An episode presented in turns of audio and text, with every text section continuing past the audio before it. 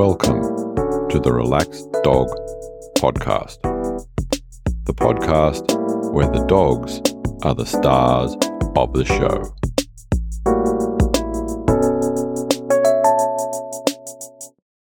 Welcome to episode 85 of the Relaxed Dog Podcast, sponsored by therelaxeddog.com. Thank you very much for finding this show and listening to it. I am your host, Robert Ober, and I hope that you and your dog are well. My guest this week is Shawn Sobon, and he's going to be telling us all about Piper and a little bit of Luna as well. So something to look forward to there. But first, in some doggy news, we go to the Velebit Mountain Range in Croatia. And some people had their dog along with them doing some hiking. One of the gentlemen got into trouble, had a bit of a fall, and was able to move. He had his dog, North, who is an Alaskan Malamute, with him, and is credited with assisting in maybe saving his life. The gentleman's friends then hiked back down the mountain to get some help. North basically kept him warm for 13 hours until they were rescued. So well done, North. Now we go to Tennessee in the US. And the relationship between dogs and postmen and delivery persons sometimes isn't the best. But when 7-year-old Jack Russell, by the name of Pete, ran off from home, his guardian was alerting lots of people, obviously, and by chance mentioned it also to the local UPS driver who was making his deliveries. Sometime later, the driver spotted Pete, and as this driver also happened to carry dog treats with him, which he says makes things easier for the relationship of dogs and himself making the deliveries, everything worked out. Pete obviously was attracted to the treats. The driver grabbed Pete. Pete still had his leash on. And then the driver delivered Pete back to his guardian's place. So thank you to the UPS driver who provided a happy ending to that story. And now, this week's interview. Welcome to the Relaxed Dog Podcast. I'm here with Shawn Sobon. How are you today? I'm great, Robert. Thanks for having me on the show. It's a pleasure to be here. Ah, pleasure to have you on. So whereabouts in the world are you? So I live in a small town called Shelburne in the province of Ontario in Canada, within Dufferin County. We have about just under 10,000 people here, and we're a small town surrounded by farmland. Just about an hour and 40 minutes northwest of Toronto. Okay, yep, nice. Nice to be far enough out to have that peace and quiet, but not that far out that you need to get back into town for whatever. Absolutely. So, and the weather conditions at the moment? You know, we've been under some extreme cold alerts over the past few weeks, getting down to maybe minus 35 Celsius. It's been quite chilly, but today was a mild day. I think we hit plus 2 Celsius, so some of the snow was a little mushy. I was out in the trails with the dogs earlier. It was a little difficult because it was a little sloppy, but we're expecting some colder temperatures tonight and about 20 centimeters of snow over the next 24 to 36 hours, I believe. So looking forward to that. Oh, wonderful. So who is going to be the subject of our chat today? So we're going to talk about my 2-year-old Manitoba designer dog, Piper. And we can get into that breed name, if you will, a little bit later. But yeah. Piper the Wonder Dog, as I affectionately call her. Oh, I was just going to say, well, I'm not sure if I know that one. But as per usual, I'm going to ask you to take us back in time to before you and Piper met, and talk to us about the hows and whys that happened. Sure. So I've always had dogs in my life since I was a child growing up, usually small little dogs, lap dogs and things like that. And we were a 3-dog home, all kind of Boston Terrier mixes, two girls and a boy. And about 5 years ago, we suddenly lost our male dog, Gus. Mm. And so he was 8 years old, and all our three little dogs were the same age. And it was a hard loss for us. And we really noticed that the two girls were really affected by it too. They were missing his presence. So, a few years had gone by, and I had spoken with my wife, and we thought, it would be nice to get another dog. These two are kind of getting on, and, it'd be nice to bring in a puppy and get another companion back and get that 3-dog pack that we used to have. And it would be good for the puppy to learn to live with other dogs. And, we still have the two older girls, and, we decided that we would try to adopt a rescue dog. Mm-hmm. And my wife found this rescue up in Barrie, which is about an hour north of us. And there's a rescue up there called Lost Boys Hope. And what they do is they travel frequently to the province next to us, Manitoba. And Manitoba has a lot of Aboriginal or Indigenous reserves up there, and they have big issue with wild dogs. And to control that population, every once in a while, they actually call the wild dogs, and they go out and they'll shoot a whole bunch of them. And Lost Boys Hope is trying to save as many as they can mm-hmm. from meeting that type of end.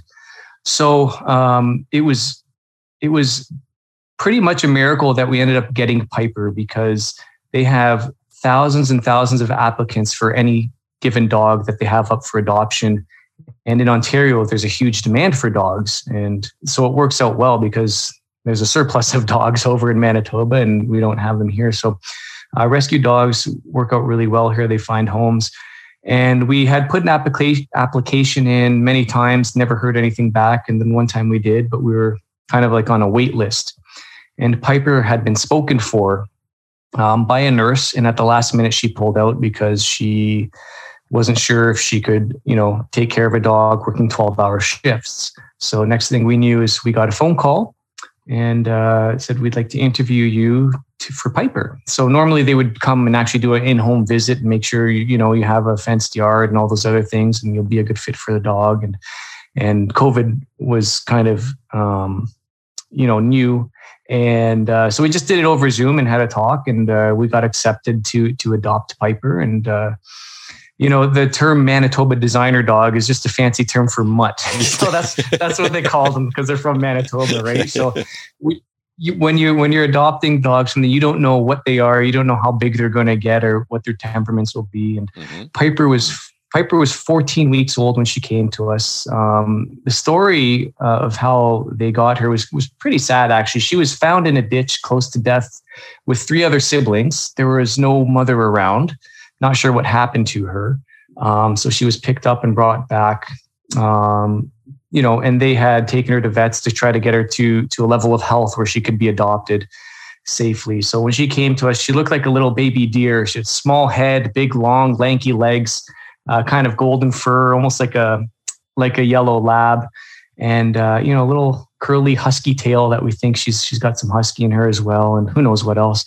And she had a big pot belly full of worms. So I had to put her on dewormer and get her through all that. And,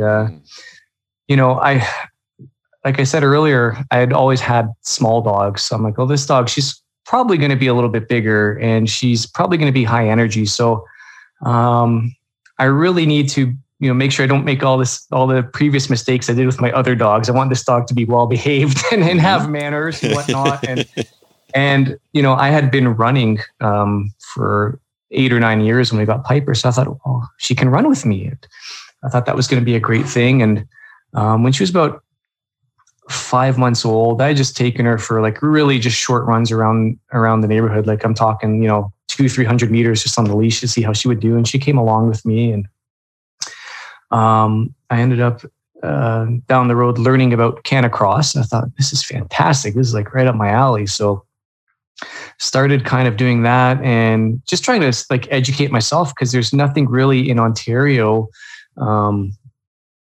with Canicross. So it was just kind of going online, and there's a lot of Canicross going on in the UK. So I was able to get information from there, and just we kind of learned on our own, and you know, had gone through a whole bunch of different pieces of equipment, stuff like that, and started canicrossing. But that's kind of how Piper came into our life. It was, you know, it was a last minute thing that happened, that somebody had given up on adopting her and she fell into our lap, and it's been quite amazing. She's quite a blessing. Some things are just meant to be, as I know we'll find out shortly. Yeah. So how, when the initial bringing her home, how was the introduction to the home, and how were the other two? Great question. I remember it like it was yesterday. So we drove up to Barrie, had my eldest daughter and my younger daughter and my son, and we went up to go get her with my wife. And I remember we were sitting in the car. So just my wife went up to the building because they had strict COVID rules. You know, one person can't come in the building. We'll bring the dog to you. So we're sitting in the car, I'm in the car with the kids, just waiting to see her. Because all I had was pictures. I'm like, what's she look like in real life? And then my wife carried her out of the building, and I thought, oh my gosh, there she is. So we all got out to go see her, and, you know, we drooled over her and pet her and let her sniff us. And she seemed just very timid and quiet and so small. And we got her into the car, and I was driving. So my wife kind of put her in my lap for a little bit so I could get some bonding time with her as I drove. Then we kind of passed her around the car to everybody to hold and see. And she ended up with my wife, and we made it back from Barrie to Shelburne. It was about an hour drive, and I thought, all right, she didn't barf in the car. This is great. And then I parked the car, and next thing, boom, it all came out. So we made it right to the driveway before she let it out. But, you know, no big deal. We were expecting it, you know. And so we brought her into the backyard, and my two older dogs, they were actually bigger than Piper when we brought her home. And we just brought Piper in the backyard, and we brought the other dogs out and let them sniff each other and run around. There was no issues from the beginning. They kind of got along and played, and, you know, I had them all sit in front of me for treats and try to, you know, keep Piper's attention there and go from there. So interestingly enough, Piper's original name was Turbo, which is, they just kind of arbitrarily pick names for the dogs they rescue and bring them back. And then they changed it to Faye. And then when we got her, we changed her name to Piper. So Piper, so, is there a little story or anything behind the name?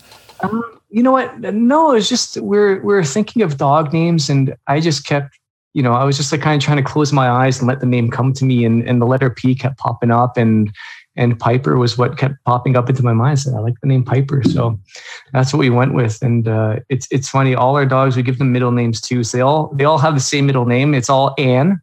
So it's Piper, Turbo, Faye, and Sobon is what we call her.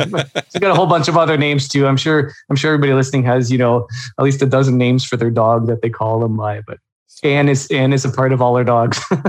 Saved for formal occasions, no doubt. Exactly. Usually when they're in trouble. So at home, what's the sort of setup? Do they free roam around the house, or do they have an area inside or outside? Are they? Yeah, it's a great question. So all of our dogs are crate trained, so we make sure that they do get some crate time. Usually when there's company over, 4 dogs can be overwhelming, so they'll go in the crate and they're good there if we have company over.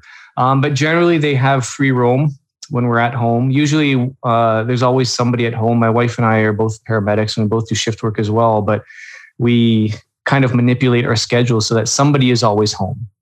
So the dogs don't have to be alone. So the older dogs, the smaller ones, one of them has pretty bad... just going to interrupt you there. And I'm just going to say how fantastic. I admire that you guys... I mean, first of all, I admire what you do, being paramedics, but then having the thought to think about, I know you've got kids, but also to think about having someone at home for both kids and dogs. And so that's fantastic. Sorry, go on. Oh, thanks. Sorry, I had to just say that. No, thank you. That's okay. Thank you. I appreciate that. Yeah, so The smaller dogs, Rosie and Ruby, Rosie has some bad arthritis in her back, and Ruby's just a mess with allergies. Physically, she's okay, like, you know, muscles and skeleton. But so the older dogs, they usually kind of stay together and keep to themselves. The bigger dogs, we keep them in a separate crate. And they usually just kind of go off in pairs together, and they don't bother each other. They'll play from time to time, but we're really protective of Rosie just because of her back. If she ends up hurting her back, she's, you know, it's 2 weeks on medication and carrying her and making sure she gets rest. So it works out really well. Ruby's kind of, she's a small Boston Terrier, but she's kind of the alpha, and they know to leave her alone. And if they bother her, she'll let them know. She's kind of the general in the house.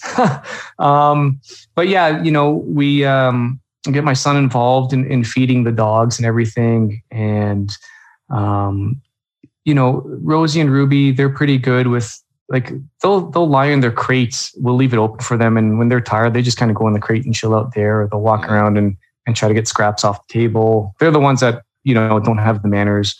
And Piper and Luna, they're usually not too far away from me, whether I'm in the kitchen prepping food or, you know, reading at the table. There's somebody always usually like laying down on my foot or something like that. And yeah, so, you know, that's kind of what it is during the day. And in the wintertime, the bigger dogs, they love the colder temperatures and being out in the snow. So we have a backyard that's fenced off and have a deck. So we'll let them out there if I don't have time to run with them, but they want to, you know, if they're a little antsy and full of energy, okay, go out in the backyard or go out to the deck and play there. And they'll spend hours out there just rolling around in the snow and playing with each other and chewing on the bones we have for them. So yeah, it's pretty good. So you know, they get their walks in the morning. Mm-hmm. Do they sleep in their crates, or do they sleep elsewhere? No, so we did crate train them to sleep in the crate. And then for a period of time, I was lucky enough to convince my wife to let them sleep on the bed, because they just like come right up to me and cuddle. And I sleep really well when they're beside me. But, you know, they take up a lot of space on the bed. So my wife was losing sleep. So we ended up getting a dog bed for them that's at the foot of our bed, so that's where they stay. Mm-hmm. And then we don't need an alarm clock, because they usually wake us up every morning around 7 a.m. I'll be sleeping, all of a sudden, you know, the paws will pop up on the side of the bed, and I'll start getting, you know, kisses from them. And, okay, time to wake up. Ah, nice. Okay. Favorite spot in the house for Piper and, I guess, the others, or do they each have their own little area? That's a good question. So for Piper, it's usually where I am, and if I'm not home, it's usually where my wife is, at our feet generally. Luna will like to go up onto the sofa if we let her. It depends on the day. Usually I'm the softie and I let her get up there, and I'll just clean the fur off afterwards. But they do have a chair that is kind of designated for them. It's this leather chair from IKEA. And the dogs usually will go up to there. One will sleep. Whoever gets on the chair first gets the top, and the other one takes the bottom underneath the chair. But yeah, that's pretty much how it goes. Mm-hmm. Oh, nice. Okay, local walks, do you sort of like take them out from your place, or do you go somewhere? A little bit of both. Most commonly, if we're going on a walk, it'll just be out the front door. You know, we have there's a kilometer loop that we can do. I try to extend it a little bit because we have some nice gravel trails through some park areas. So I try to stick to those as much as I can. It's just more pleasant to walk on. So we have about just under a mile kind of loop when you add in the gravel paths that'll take them for a walk in the morning or in the afternoon. Generally, you know, just to do their business and get out. Mm-hmm. We are an active family, so we like to go on hikes, and we're lucky enough to live in an area that has endless amounts of trails. There's a trail system that's about 900 kilometers long, and it runs from Tobermory, Ontario, all the way down to Niagara Falls. And, you know, there's side trails, and it runs right through our county, and it's a 5-minute drive from the house. So we can get out there and access so many different types of trails, either the main Bruce Trail or a whole bunch of different side trails out there. And we'll often go on hikes out there as well. And I'll do Canicross runs out there. One thing I really love about the wintertime is right out my backyard, we have access to groomed snowmobile trails. Oh, and I get out there. I went out today with the dogs who did just under 10K. I wanted to do 10, but it was, like I said, the conditions were quite slushy and it was kind of hard on me to go. The dogs didn't mind. But anyways, I turned back a little bit early.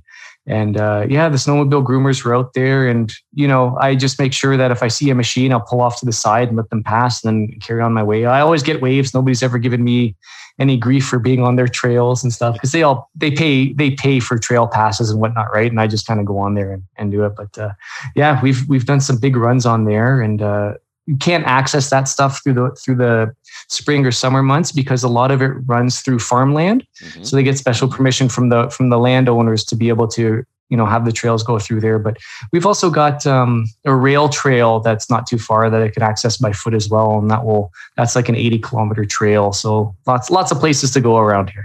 All right. Had any interesting adventures on the trail and like with encounters with other wildlife?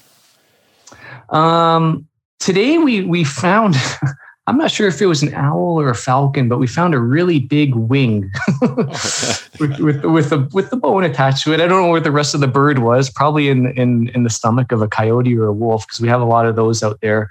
But yeah, so with the dogs, we haven't really come across anything other than, you know, rabbits, which is an automatic adrenaline rush for me because the dogs go after these rabbits and then I'm flying and trying to slow them down and stuff. We got lots of rabbits around here, but I did have, before I was running with dogs, I had one wildlife encounter where I happened to come across we have these things called coy wolves out here, and they're hybrids between coyotes and wolves. Really weird. And they're in this part of the province. And I happened to come across one that was trying to take down a deer. And it happened right in front of me, and I had my phone out and I was getting footage and I guess I interrupted it, and the coy wolf took off and the deer came right up to me about maybe 3 or 4 feet away and just stared at me, and I was just talking to it. And wow. Eventually I walked away. He had a bit of a bloody snout, and but she took off and I carried on. The coy wolf took off. I followed its tracks, but nothing crazy with the dogs. Last week we came across another dog walker out in the trail, had a Burmese mountain dog. And off leash, so his dog starts running towards us, and I had stopped. He yells at me, "Oh, my dog is friendly." I said, "Well, mine might not be," because Luna can be a little sketchy at times. Anyways, their interaction was good, but I don't mind people going taking their dogs off leash. I don't necessarily like taking mine off leash because, you know, I don't have the fullest confidence in them. Piper, I know she has good recall, but still, you don't know what can happen. And anyways, this gentleman had said to me, "Oh yeah, my dog has no recall at all." I'm thinking, well, I don't know why you have him off the leash then. Yeah, but, you know, it's one of those touchy subjects with dog people, right? So let them go on leash or off leash. But you know, like I said, personally, it doesn't bother me. But you gotta, the conditions have to be right, and the dog has to be right as well. And I think, you know, proper etiquette, if you see other dogs approaching, even if you have all the faith in your dog, it's best to just get them back on the lead until the way is clear again. But yeah. Yep. Well, I think the right word is etiquette. It's just that showing a little bit of respect for someone else that's out on the trail there. Yeah, we have to share the space and share the trail and make sure everybody's able to enjoy it safely, right? Yep. So you mentioned Luna. We might as well just say, so at what age was Piper, and then you sort of like introduced Luna into the pack?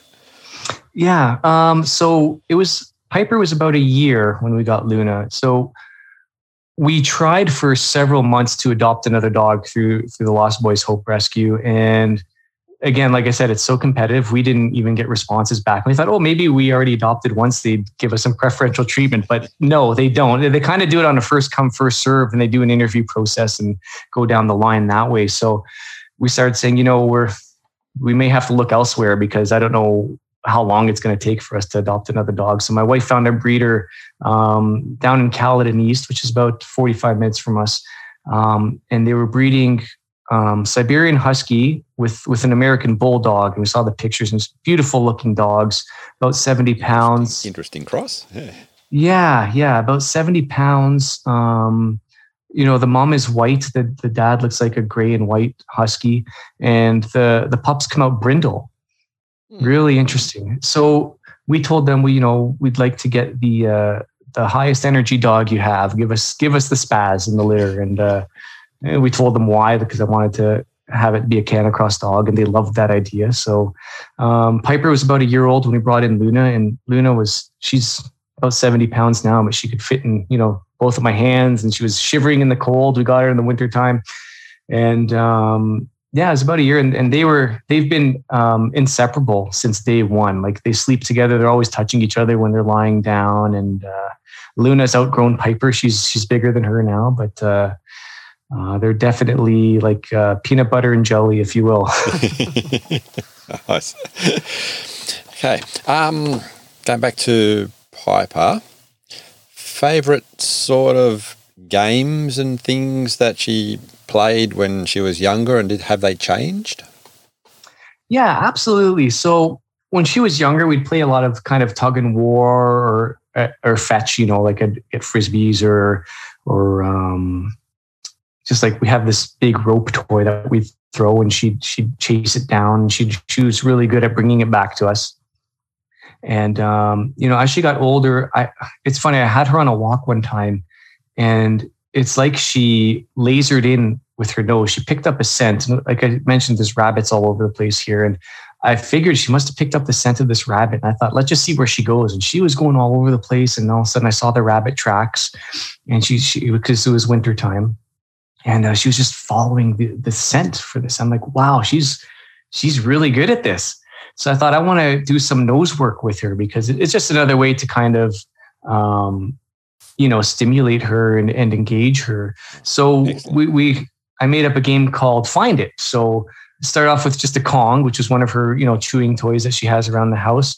And, I started with getting her to just sit, and I put it in front of her. I'd say, wait. And then I'd say, find it. She'd go get it, and I'd bring it back. And we did that a bunch of times. Then I started moving it further and hiding it around and putting it under cushions on the couch. I only fooled her once. I put it underneath the kitchen sink, behind the cupboard door. So that was the only time I was able to fool her. But every other time, it's amazing, because she'll sit there and wait. And the minute I say find it, you see she starts walking around to the room that I was in, and she's just walking around. But then all of a sudden she engages her nose. And I'm like, okay, she's got it. And then it's just a matter of time, and she finds it. It's a lot of fun to watch as well. And interestingly enough, I can do that for 15 minutes with her, and she's exhausted by the end of it. Like, she's panting, she's tired, and she lays down, because I guess the mental stimulation tires them out as well. So that's kind of our favorite game to play now. Absolutely. And it's something that I advise every dog owner to do, because they just,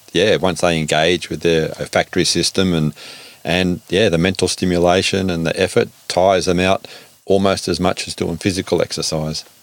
Yeah, absolutely. I definitely like to graduate and spend some more time on playing Find It with her outdoors. We haven't done that yet, because usually when we're outdoors, we're running, right? So that's more of a me thing. I have to be able to incorporate that and prioritize it. But for now, it's just an indoor game. What about favorite toys? So toys we don't really do with the dogs, other than, we'll give them bones to chew on, like made for dogs or whatever, with marrow in them and stuff. We had a bad experience with Rosie years ago, where she chewed toys. Like, we'd given toys with squeakers and stuff, and she chewed this ear off this dragon and got stuck in her stomach. And thankfully we were able to get her to get it out without getting obstructed. So after that, we said, okay, no fabric types of things. So these dogs will just destroy everything. So we're at my in-laws, and they have an acreage, and I guess there was a tennis ball somewhere. And we got home. My dog was panting. This is Rosie. This is one of the smaller ones. She was panting, tried to give her some water, and the water would come right back up. So we brought her into the emergency vet clinic, and sure enough, she had a bowel obstruction. We didn't know what it was at the time. So they went and did surgery, and it cost just under $5,000, and the vet came out and goes, "This is the most expensive piece of tennis ball you'll probably ever own." It was about a square inch piece of tennis ball that the dog had chewed and swallowed. And so that's why we don't really do toys around the house. Like, we'll give them Kongs, we'll give them, like I said, bones filled with marrow for them to chew on and things like that. And that's generally what we do around the house. Just bad experience in the past. Yeah, no, understandable. So you just mentioned vets. How has Piper's health been? She's been good. So when, like I said, when we first got her, she had worms and things like that, and that got all cleared up. She had her spay when she was about 6.5 months old. She's never really had any issues. Her weight's been good because of the running. No complaints with her health at all. She's, every once in a while, she might get some stomach upset, whether, you know, if she's in the backyard, she might get into something that doesn't agree with her. Mm-hmm. But beyond that, she's as fit as a fiddle, as they say. Right. Okay. That's just prompted me. I ask all my guests to complete the sentence. I can't believe my dog ate. I was thinking about that question and how I was going to complete that sentence, and there are multiple answers I could give you on that one. Oh, it's all right. Well, I'll accept a few multiples. Sure. So I guess the first one, they're all gross. There's nothing good about it. But so, you know, I can't believe my dog ate her own poop. All right. She's done that. I know that's common behavior for dogs, but unfortunately, I found out one time we were sitting in the backyard and have a little, you know, hot tub back there, and it was summertime, and you know, she came up, and she was a pup at the time, and she came up to give me a kiss, and it was not good because she had just eaten her own poop. And I got an up close personal experience of that. My wife wouldn't let me come near her for about 3 weeks after that. But let me tell you, it actually got to the point where we went to the vet and got a medication to kind of discourage that behavior. Mm-hmm. You know, you feed it to her, and anyway, she's over that now. Every once in a while, she might try, but we keep a close eye on her. So there's that. Also can't believe she ate some, this one's pretty gross too, some soiled feminine hygiene products out of a waste receptacle. Mm-hmm. So that's pretty nasty. And then there was one time, it was winter time. I wasn't home. My wife had seen this, and she saw Piper. She let her out in the backyard, and she was at the sliding door up on the deck because we have a walkout basement, so you know the main floor is the story above the backyard. So there's a set of stairs, and Miss Piper had come up the stairs, and she's chewing on something in the snow. And my wife goes to look, and it's a rabbit leg. Okay, I guess so. It wasn't a fresh rabbit leg; it was a frozen rabbit leg. So I guess Piper had got this rabbit sometime earlier, and she went back to whatever was left over, and she brought it up, and she was chewing on that. So I had to go find the rest of the rabbit and get rid of it. So yeah, I think those are the top three things where I can't believe right. I think Piper ate. I think we've had them all before, so it's not an uncommon one. Answers there. yeah. So temperature-wise, in the summer, how warm does it get where you are there? We can get, you know, on the really hot. So we get a lot of humidity here. On the really hot days, you can get into the upper 30s for sure, 30 Celsius, you know, 38. Rarely will we touch 40, but it's happened. Generally, though, I'd say we'd be in the mid to high 20s, somewhere around there in the summertime, which, you know, up here in Canada, it's like, you know, that lasts for 3-4 weeks, it feels like, and then we're back into winter. But, but yeah, that's kind of our summer temperatures. Do you think Piper has a preference for the heat or the cold? Oh, they absolutely. She loves the cold. She does so much better in the cold. I notice, you know, in the summertime, I'm really careful with our runs. I make sure that I have plenty of water. I mean, I bring water in the winter as well, but our runs are a lot shorter in the summer. We take more breaks. I'll stop, you know, and if she's getting hot, we'll stop in the shade and I'll sit down with her for 10, 15 minutes till she cools off, and we'll start running again. So as much as I enjoy running in the pleasant weather, it's not as great for the Canicross. Mm-hmm. So they don't get as much running in during the summer months just because of that. So I'll try to either, you know, get out early in the morning before the heat hits, or if I can't do that in the hot days and afternoon, we'll avoid it. And I'll go at nighttime when the sun's down. And we'll go again. We keep it short still, but yeah, definitely winter. Winter is our season for sure. Yes, absolutely. How is she with water? Oh, man. So as long as she can touch the ground, she loves it. She doesn't like to swim.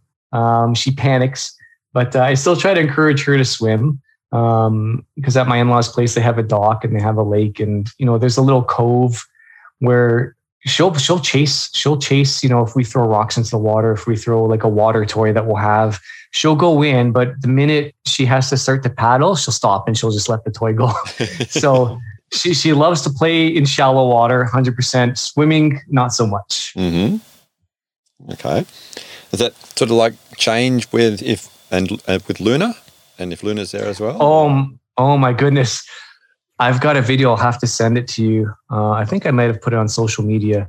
I was jumping off the dock. We had set up a little exercise trampoline to run and jump off the trampoline into the water. And I had done that. And next thing I knew, Luna just came right behind me and just full extension jumped right into the water to be with me. So she's quite the swimmer. She loves it so much to the point where I think I'm going to try dock diving with her. Mm. I learned about that sport as well. So I think we might be trying that. There's a place about 30 minutes from us where you can rent the pool out. They actually have a dock diving pool.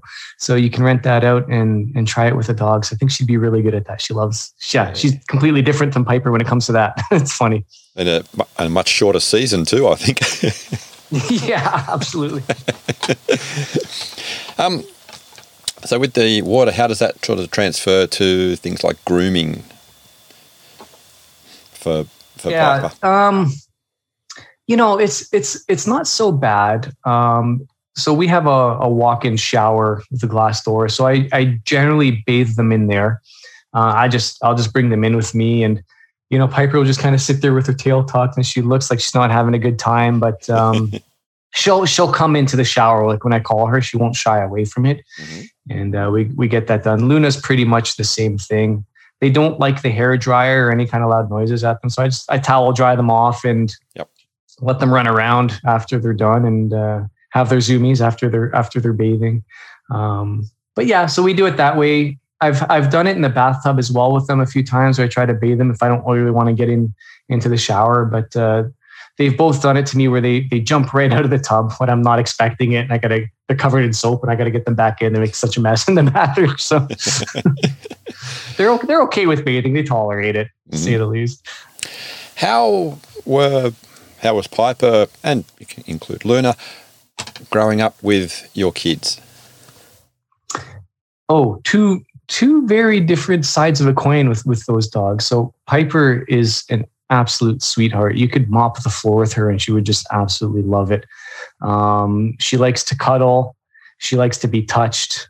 I always think, you know, in her head, she has that song playing, love me, say that you love me, because she always wants to be touched. Like, you know, she'll come into the bathroom when I'm in the bathroom and just roll over for me for a belly rub or whatever. It's just like, she always needs to be touched. She'll cuddle with the kids on the couch and they can lay on her like a big stuffed animal and use her as a pillow. And she absolutely loves it.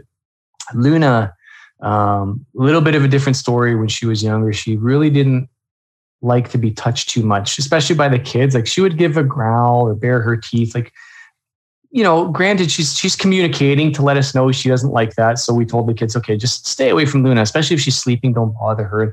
That rule still exists, but I'd say there's been a considerable change in Luna's behavior towards the kids, especially in the past maybe 4 months, where she's becoming more of a softie. I don't know if she's taken Piper's lead on that or not, but it's so common in the morning now to have my 8-year-old son giving them both belly rubs or both rolled over for him and stuff. And she'll come up to the kids now and roll over.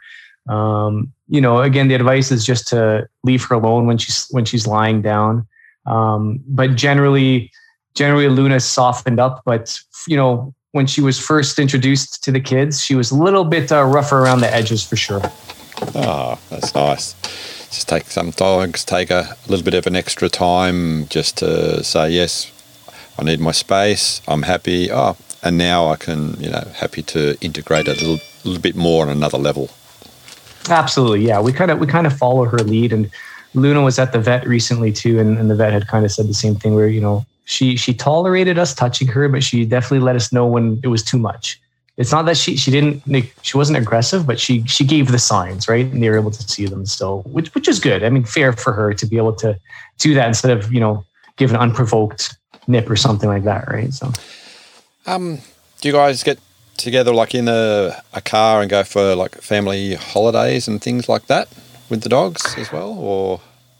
Yeah, that's sometimes a bit of a challenge because they're starting to grow out of it now, but car sickness was something that both of the bigger dogs had experienced to the point where, you know, we'd get them anti-nauseants and things like that for the car rides from the vet, which can be a little bit pricey. So we try to use them sparingly, but absolutely. We go up to my in-laws. They're about 2.5 hours away in a really small town called Bobcaygeon, just outside of that. And that's generally where we'll go spend our leisure time because they've got the lake there. They've got the land for us to run around, and the dogs don't have to be on a lead there and stuff like that. So that's generally our go-to spot to go with the dogs. Yeah, we've looked at. We didn't end up doing this trip, but we were going to drive out east to Nova Scotia, where my wife has family, and we're going to rent a motorhome. And we're going to we wanted to bring the dogs with us. So let's rent a motorhome, bring the dogs, and we'll go, you know, out to the East Coast. But we had to cancel that trip, but we're still hoping to do that in the future. So they'll definitely be part of that. That'll be an interesting mix of children and dogs in the back of that. Yeah, I'm sure there'll be some tense moments, but at the end of it, we'll look back on it with fond memories, I hope. I'd like to go down the road, the Canicross road now. Starting with Piper, and say, can you talk to us about that sort of journey, and then also when sort of Luna sort of came into it? Yeah, so it's interesting. So I had touched on that a little bit at the beginning, but like I said, I had been a runner previously, and I wanted to kind of correct all the dog owner mistakes I'd made with my little dogs, because with a little dog you may not be as motivated to train them properly because they're small and they're easy to control. But when you have a bigger dog, it's a little bit scarier if you have them to be unruly and they don't listen. So I thought, okay, I got to get this dog to listen. And I thought, okay, well, I'm going to exercise with her and run. And what a great way to kind of get out there. And I didn't know anything about Canicross. I didn't know anything about how much stronger our bond would be through running. And I found out through Canicross, through my podcast that I do on running. I don't want to talk about that too much here because that's not what we're talking about. But anyways, I found out. Well, it is. We'll get some links to that in a short time. Thanks, buddy. So it's called Trail Tales ARP, a running podcast. But anyways, when I started running with Piper, I was looking for people that ran with dogs. And I saw this one group down in Atlanta, Georgia, called North American Canicross. And I thought, I try to talk to these ladies, three wonderful ladies who try to promote the sport down in their area. And they taught me about Canicross. They taught me about this race that's going on now that we're partaking in called Iron Paws. I'm not sure if you've heard of it. Yes. So so we're doing that. It's a stage race that goes throughout the winter. And they taught me kind of about the Canicross types of harnesses for humans and for dogs and the bungee lines and everything involved there. And I was able to locate a Canadian company in Quebec that manufactures that stuff. So I was able to support a Canadian company, and I purchased our first legitimate, Canicross equipment. And what a big difference to go from a line that just, went around my lower back to wearing a harness that sits properly, and the dog is now pulling from my hips instead of my lower back. Much more comfortable experience for me, and getting a proper bungee line as well and harness for the dog.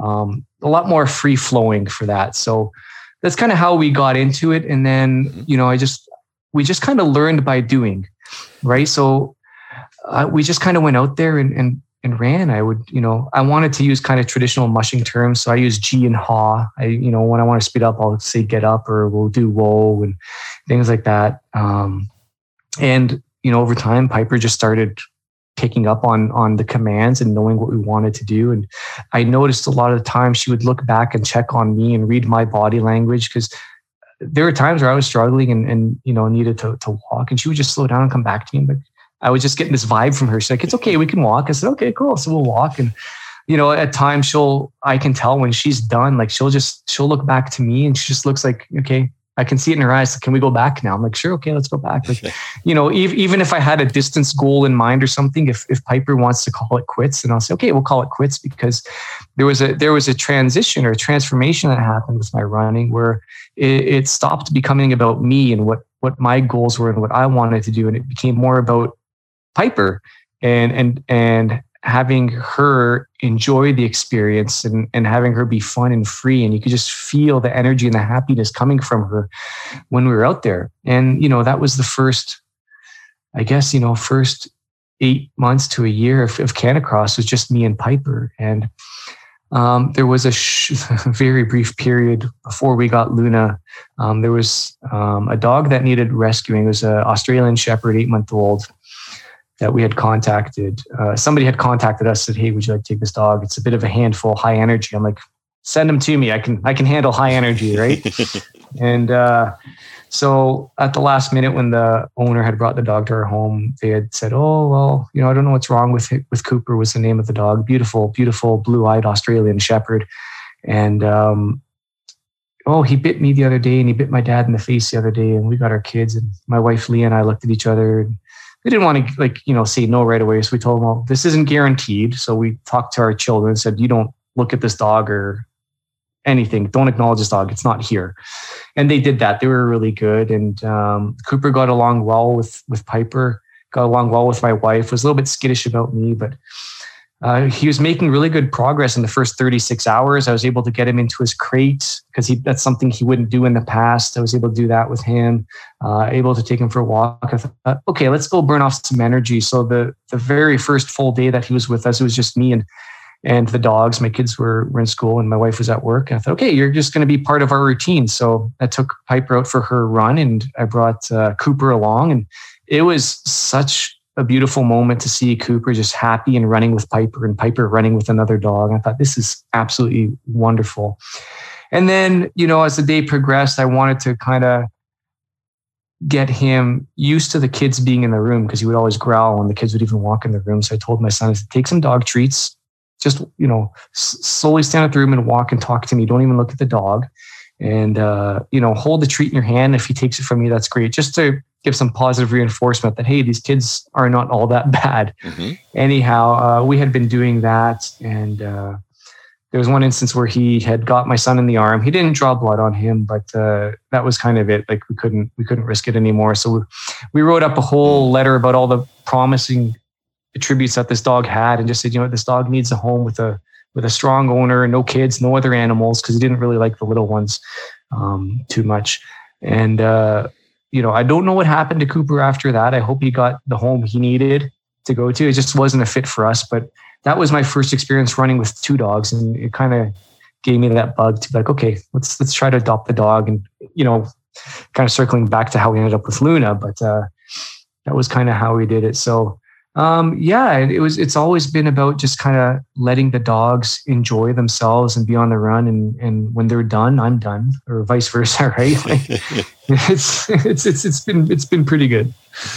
Absolutely. And again, to people listening, if you are thinking about it, if you haven't tried, just do it.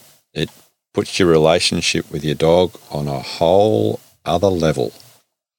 Absolutely. And I think a lot of people I talk to, and even some people that I know we hadn't talked about this on air yet, but, you know, I did a Learn to Canicross program back in the fall. And there's some people that came, but they said, oh, well, I'm not a runner. I said, well, you don't have to be a runner.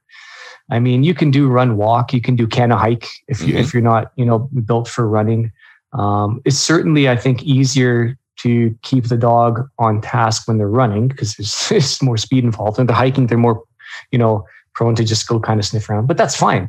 I mean, as long as you're getting out there with the dog, you're going to be able to bond with them. You're going to be able to get them to exercise. You're going to get the benefit of the exercise as well. And, you know, I wasn't a runner always too, right? I was at one point in my life, you know, 70 pounds heavier than I am, high cholesterol, high blood pressure. And I just started moving around and I started on a bicycle actually. And then wintertime came and I couldn't ride my bike anymore. And I started running and that was, you know, 10 years ago. And now I'm running with dogs. I never would have imagined that journey would come to this point here. So absolutely 100%, if you're a dog owner, you have to try Canicross. You just absolutely have to, because, you know, I'd say 99% of you won't look back. You'll just get hooked. Yeah, pardon the pun. You definitely get hooked.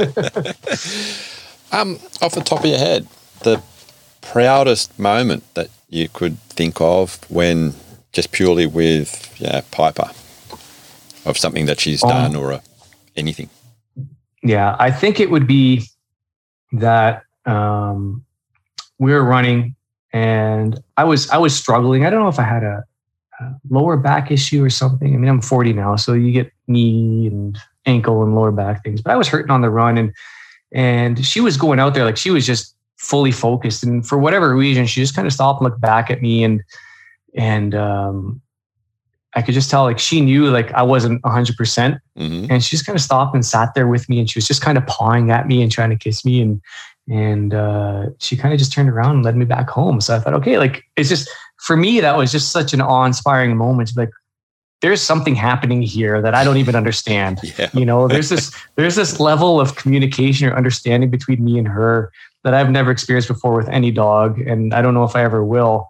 And yeah, so for me, you know, you want to call that a proud moment or just like an awe-inspiring moment, that would be the one that sticks out in my head, top of my head. Has she got any weird or peculiar habits? Piper, other than eating poop? So like I said, she is quite the loving dog, really tender-hearted.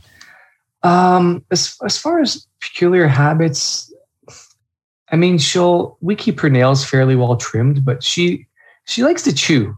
So even if I have bones for her, she'll go like, for example, if I have like some laundry I need to fold, she'll go up to the laundry basket and just start like nibbling on a piece of clothing. I'm like, what are you doing?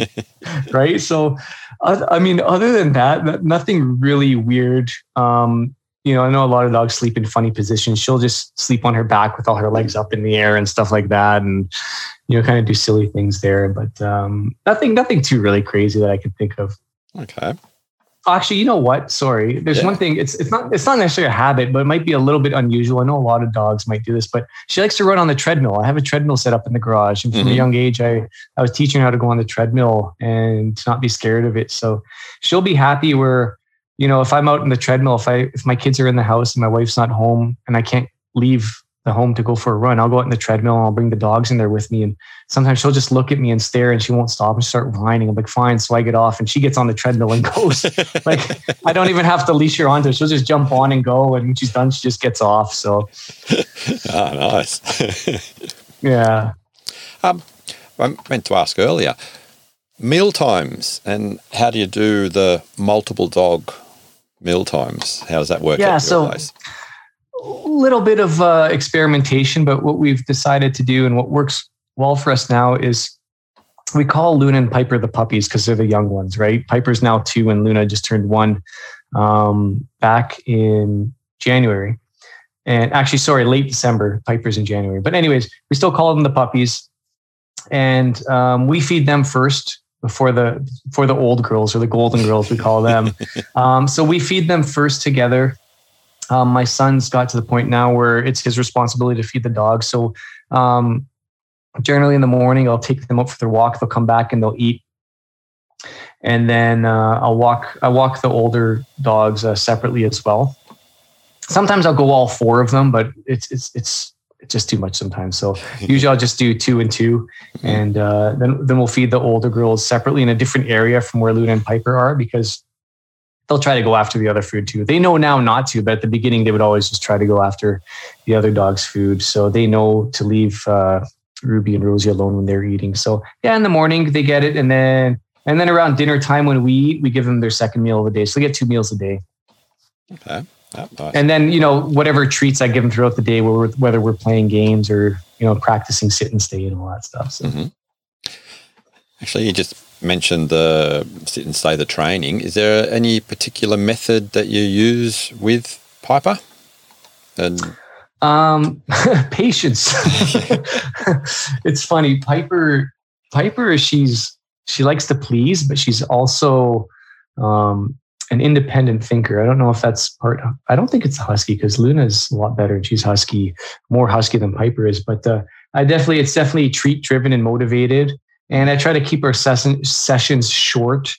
But I find that Luna's a lot better listener than Piper is. For whatever reason, Piper she'll do it, but her ability to stay in a sit while I walk away is not as good as Luna's. So we try to work on that, but I have to, you know, often repeat myself with Piper. And I don't know if I've conditioned her to like hear me say sit, stay a million times before she does it. And I try to work on just saying it once, and then, you know, using body language. That's one of the things I've been working on more, is not using words as much and using body language more in patience. And it's got to the point now where, you know, if they'd be in the crate and I'd go up, the minute I start walking towards the crate, they go crazy. They want to come out and jump. And, you know, I'd spend time just standing in front of the crate, ignoring them until they settled down. And then I would take one latch off. They'd go crazy again. And I'd sit, ignore them again, and just stand there and wait, not make eye contact. Once I settled down, I'd undo the other latch. And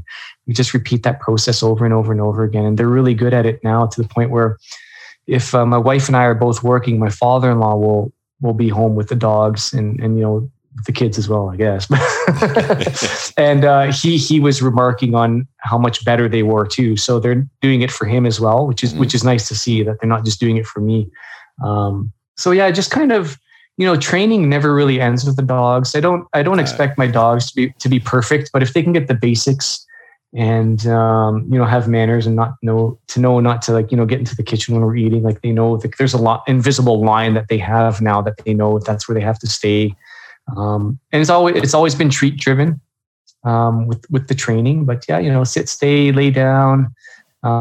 We do the find it, and just to work on their excitement levels, right? So they're not running down the stairs in front of me. So, you know, I'll have treats. I'll keep them behind me as we go down the stairs. So they know, right? So just stuff like that, right? Just so they're polite, if you will. You got any, say back to the Canicross, upcoming goals over the next year or two that you'd like to achieve with both of them? Absolutely. There's a few things that I'm working on. So I had the Learn to Canicross program. I'd love to run another one, maybe in the early spring. I don't think I'd get people out in the dead of winter, if it's something new and they're not used to doing. So when the weather turns to be a little bit nicer, I'll probably start another course. I'm also working on offering an online course, but I have to edit all these videos. So we took a bunch of footage, and I have my my partner in crime, Sue Joy. She's a professional dog trainer. Like, her dogs have done, she might be good to have on the show as a next guest, actually. She's done like super dog shows and things like that. And her dogs do some crazy tricks. So we discuss kind of some of the techniques and expectations for the dog. So I want to be able to offer an online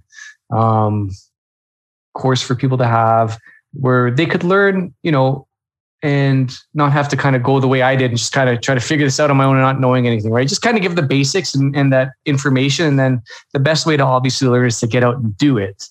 You can watch as many videos as you want. If you're not out there interacting with your dog and trying, you know, you're not really going to make any progress. So there's that.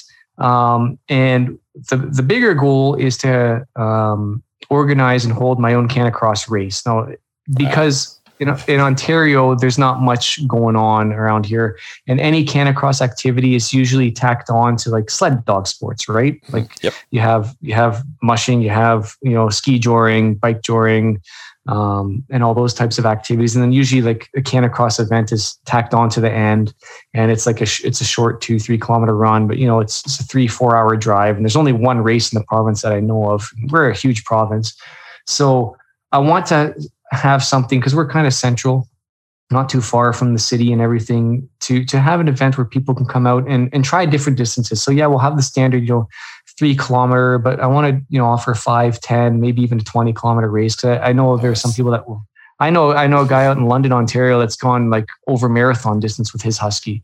And just to have that, right.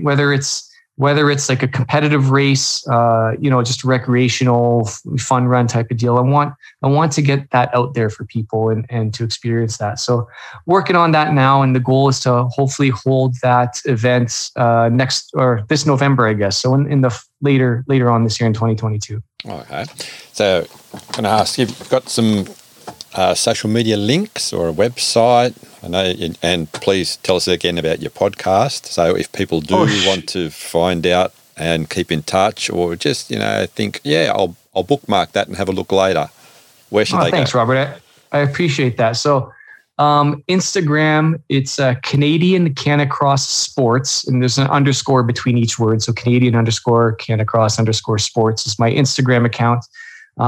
It's also the same name on TikTok. I just got that figuring out the TikTok, but has some videos up on there.